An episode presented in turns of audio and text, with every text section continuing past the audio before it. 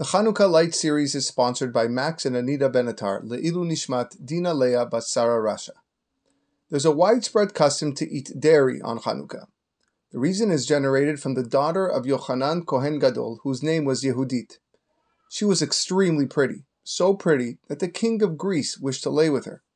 She fed him some cheese so that he would become thirsty and drink wine. He became inebriated, and when he fell asleep, she took his sword, beheaded him, and took his head to Jerusalem. Once his army saw what took place, they all fled from the area, and that's how the custom began. There might be something more to this. The Bnei Yissaschar explains that the Greeks wished to annul Torah study from the Jews and impose on them external philosophies that threatened our religion. However, as Hashem hoisted us from that threat, He made sure that the miracles came through a menorah that consists of light and oil, which alludes to the Torah wisdom that stems from heaven.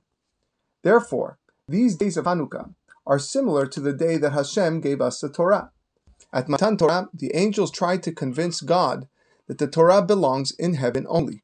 In fact, they used Abraham Avinu as proof that the earthly humans couldn't keep the Torah, since Abraham fed them milk and meat when the angels came to visit him. But that wasn't so. As the verse states, first he gave them butter and milk, and then the meat, which according to the Torah is permitted.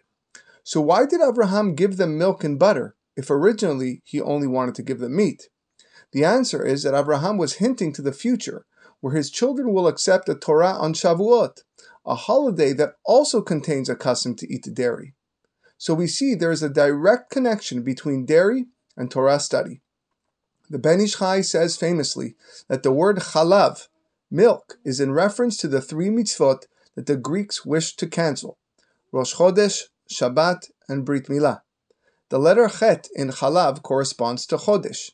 The letter Bet in Chalav corresponds to Shabbat. And the letter Lamed of Chalav corresponds to Milah.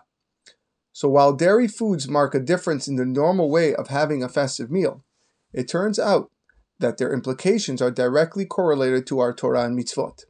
That slice of pizza just got a whole lot more appetizing. Tune in for part 3 tomorrow.